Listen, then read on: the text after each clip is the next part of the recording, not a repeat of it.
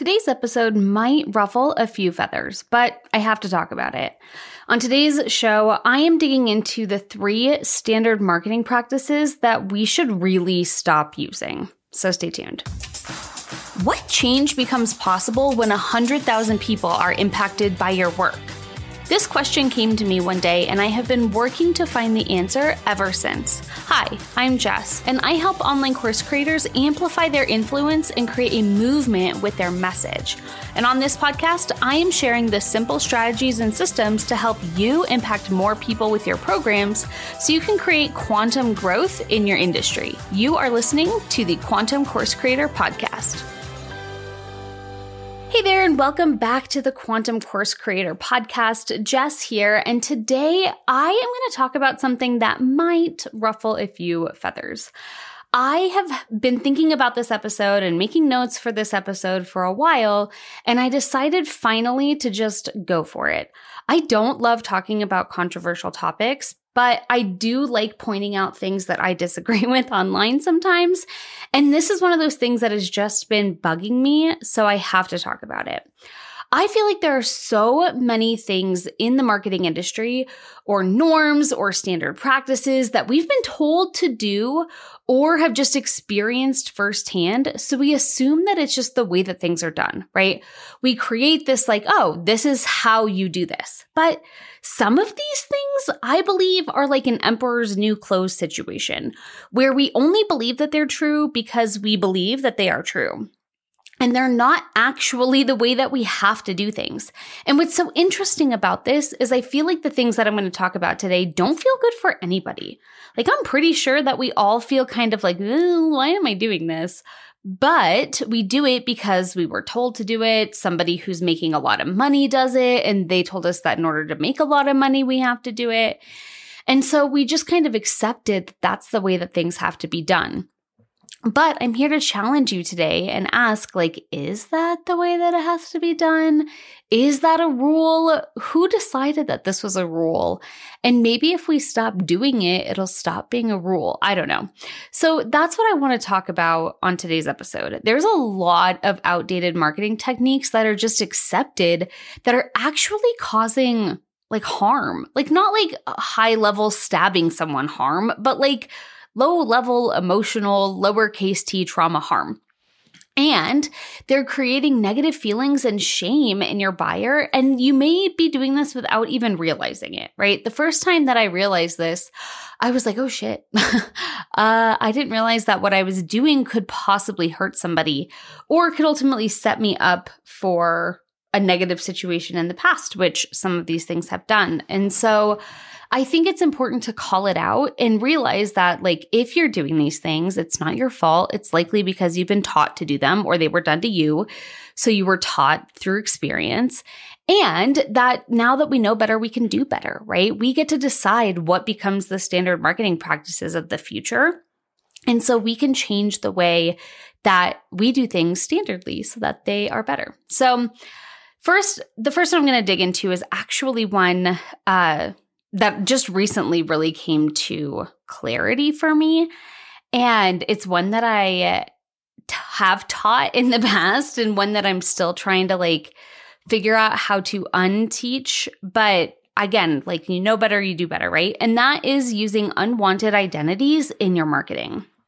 And if you're like, Jess, you've literally taught me to do this, I know, and I'm sorry.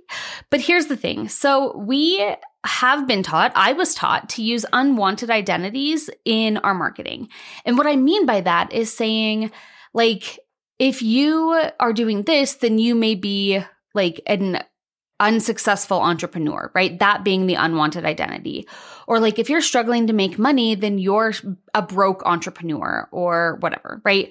Like kind of putting a name on a negative situation or circumstance that someone has and tying it to their identity. And again, this is something that is widely taught and it's something that has become a marketing norm, but it's also something that's causing harm without us even realizing it. And the way that this works in marketing, the reason you're taught to do it is it it creates this desire to not want that identity, right? Like that's how it works. It makes people want the the better identity, the successful identity, so they buy your program to get to that identity. And really, as I'm explaining this, you can see how problematic it really is, right? Like we're creating this negative association and putting a label on this negative situation just to manipulate people into buying our programs. It's not good, right? And people inherently want to move away from that identity that they perceive as negative. And when we position our product as the remedy to that, it makes them want to buy from us, right? It makes sense why we do this in marketing. It is a solid marketing technique. However, I was listening to Brene Brown's book, Atlas of the Heart, which I highly recommend. And she shared something that literally made my mouth drop. And she shares, and this is a quote, that research shows that unwanted identity is the most powerful elicitor of shame. And I had to go back and listen to that again. Research shows that unwanted identity is the most powerful elicitor of shame. And when I heard this, I about dropped my phone because shame is not what I want my ideal client to feel when they're buying my program. But by really tying a circumstance that someone is in, one that they clearly want to change if they're looking to buy my program, to an unwanted identity, I am subconsciously creating shame and therefore kind of bullying someone into buying my program because they feel that shame ick, right? Oh my gosh. When I heard that, I was like, shit. And again, like I said, I don't have an answer for this, right? This is still what I am trying to unwind in my own marketing conditioning. But I feel like this is an important enough topic to talk about it. And that creating shame and making your like your prospective customers feel shame uh, is not what you want, right? Shame is a very, very powerful emotion. And it's not one I ever, ever want to elicit in the pursuit of sales. This to me feels like exploitation. And that is not why I became a business owner. So instead, what I am trying to do, what I'm working on shifting my messaging and rewriting my sales pages to, is focusing on that wanted identity. What do they want to identify with? What is that aspirational identity? And how can we demonstrate that our program is the way to achieve that? And how can we show that the gap between where they are and where they want to be isn't actually as big or as hard to achieve as they may think it is? And I think when you empower people into realizing that they're closer than they think you, they are and that they can have what they want, that is just as powerful, if not maybe slightly less powerful, but in a more positive way than using shame to get people to buy something. Personally, I have bought things from a place of shame. And oftentimes, when I start using that program, I spiral deeper into my shame because I realize how far away I am from what I want and how helpless I feel in that unwanted identity. So, the people you're getting into your programs by using shame to get them there aren't necessarily the most empowered or the most ready to get the results that they want, right? So rather than really focusing on shaming people into joining your program by creating that more empowering client there or that more empowered client, they are going to take action differently and they're going to get better results with your program anyway. So again, I'm still unpacking this one. This was a really big one for me that really made me like think about things differently. Um, but it's one that I hope has kind of shifted your perspective about using unwanted identities in your marketing. So that's number one. We're going to start with the fun one. uh, I think we should stop using unwanted identities in marketing. Number two, and this one is also such a widely used practice, but it's one that I have really shifted away from in the last couple of years. And I've always felt really weird about this, but now I understand why. And that is sharing only the best testimonials. You have you if you have ever been on a sales page, you have seen scroll, scroll, scroll through miles and miles of shiny, beautiful, successful testimonials for programs. And I get it, right? I get why we only use the best testimonials. I get why people tell you to use testimonials, right? Third party validation, huge, right? When someone else says that you're amazing, people believe it more than when you say you're amazing. I understand why this is a practice. However, only sharing the best testimonials creates a whole lot of problems, right? First, it creates unrealistic expectations. So everybody who joins your program thinks that they are going to be that shining student. They think that they are going to be the one that gets the shiniest testimonials. And I can say this as somebody who really measured myself against testimonials early on in my business. I wanted to be that shining testimonial. I had very big, like, star student vibes about me. And in fact, I won two different testimonial contests because of this, right? I would do everything in my power to be the best one in the class. And I wanted that validation. But at the end of the day, I was doing things that were out of integrity and out of like alignment for me in pursuit of somebody giving me a gold star. And honestly, like, is it more important to get the gold star or is it more important to like actually integrate things into your business and learn to do things the way that feels good to you, right? Or are you going to continue to do things out of integrity in order to get a pat on the back by somebody with a big name, right? So I feel like I get it, right? I wanted to be a shining testimonial. I have been a shining testimonial for other people, but it creates unrealistic expectations because as much as I felt like I got good results. I had so many friends inside of those programs that didn't get good results. And what ends up happening is when you only share the shiny testimonials and you have students that don't get those same results, it creates that internalized shame that they think that something is wrong with them, right? And it creates the unrealistic expectation that they can do this too. And when they don't get those results, they think, what is wrong with me? And it creates that internalized shame that they are not good enough to get the same results that they think everybody else is getting. But that's the thing too, right? It's misleading because not everybody is getting those results. If 10 people join the program and one person hits 10K months and nine don't, and you only share the one that does, that's unethical, right?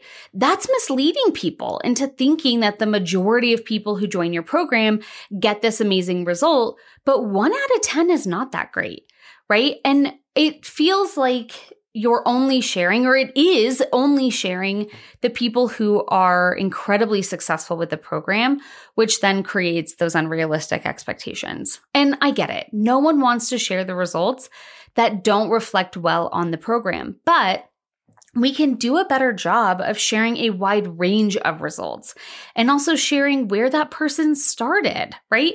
If they were making 9K before your program and got to 10K, that is way different than someone starting from zero.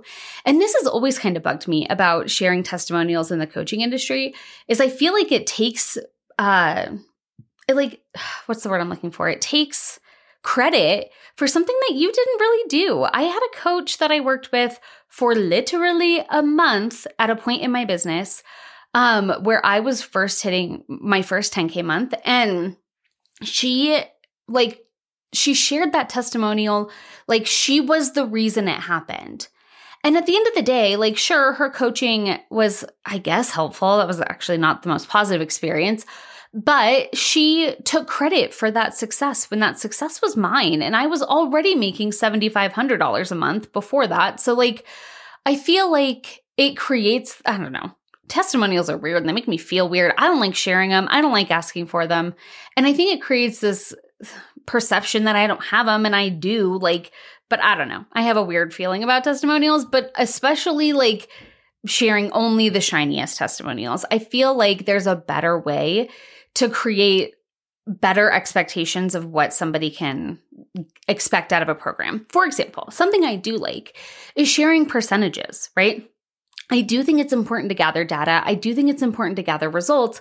But rather than only sharing, like, oh my God, this program changed my whole life and now I'm a millionaire because of it, why don't you share percentages? Like 86% of people in this program make back their investment in the first 90 days, or 72% of this program or people in this program, uh, like share that they got a positive result from it. I think that that creates a better expectation and is a better representation of the data as a whole and doesn't completely ignore the people who purchased the program and didn't get results. Which again, like you can't be responsible, just like you're not responsible for someone's amazing results, you're also not responsible for somebody's bad results. There is an element of personal responsibility that goes into that. And I think that that's important, but that's another reason why we shouldn't claim responsibility for someone's amazing results is we're also not claiming responsibility for the bad results, right? Because there is that level of personal responsibility. Also, while I'm on this little soapbox about testimonials, uh, don't share testimonials from people who didn't go through your program. And I know that that sounds like common sense, but this is something that I see a lot. And it's something that's really sketchy. For example, I literally was looking at a sales page the other day where they were sharing testimonials from their mentor. And I've seen this, right? And I know that your mentor did not go through your program. And the testimonial was more of like a character testimonial, like so and so is the most amazing person, blah, blah, blah. But like, sorry, you did not go through that program. And I know you didn't because you're Amy Porterfield, right? And so, like, not specifically her, but like, she's the person who shared the testimonial was obviously this person's mentor. But like that does not give a realistic expectation of what somebody can get out of a program, right? You didn't go through the program. And we know that. And so just being honest about that, but also like only sharing testimonials for people who went through the program, not like your private clients, right? Like I have helped my private clients make multiple six figure launches, but I'm not going to tell you that my course will get you that result because nobody in my course has gotten that result.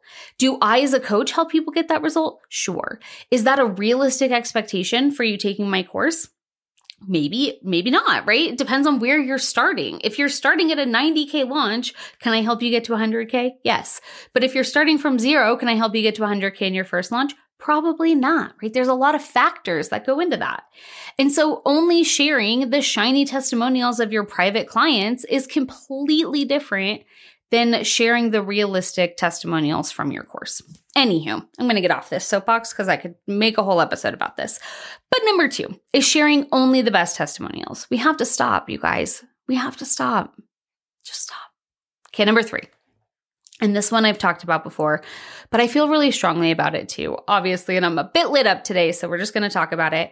Is using fake timers to create FOMO and false urgency. Here's the thing Deadline timers have their time and place.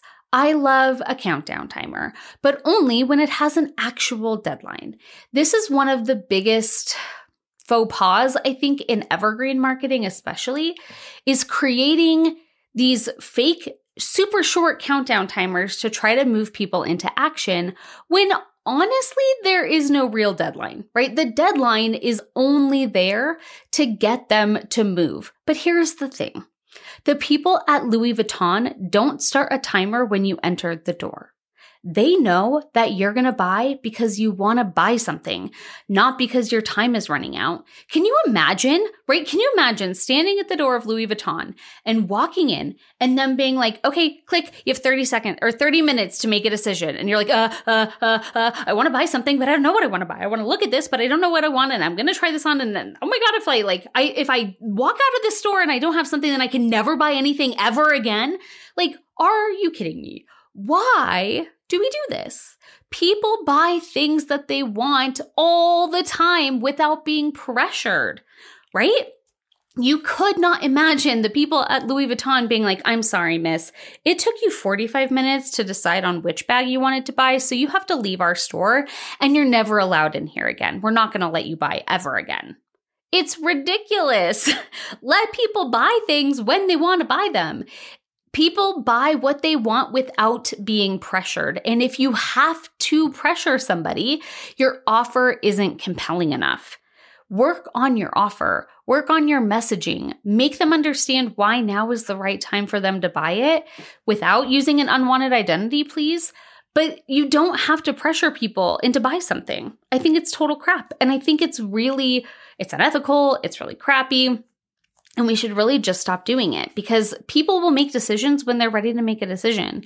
And it makes people buy before they are energetically invested. So they are more likely to request a refund or they're more likely to stick your course on their shelf and never actually use it. And here's the thing you became a course creator to help people get a result, not just to take their money and then ghost on them, right?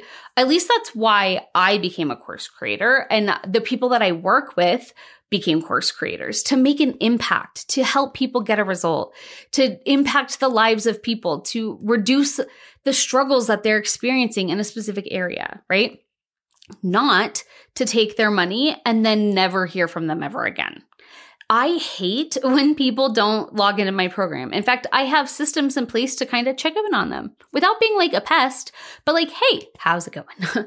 Haven't seen you in a minute, right? And I care about you. And that's why I want you to use the program. I want you to get amazing results. And that's why I will never pressure you to buy something if it's not the right time for you to buy it. And I think that that's really important because people who buy when it's the right time to buy are better students. They're more empowered in the program. They get better results. They actually complete it. And how many times have you bought something before you were ready to buy it because you felt like that was the only opportunity to buy it?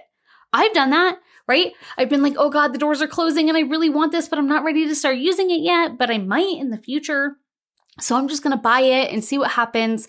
And then life happens and you never log into it until they're changing course platforms and email you and you're like, oh crap, I totally forgot I had that course. That literally happened to me this week. And I was like, oh, huh, turns out I totally bought that.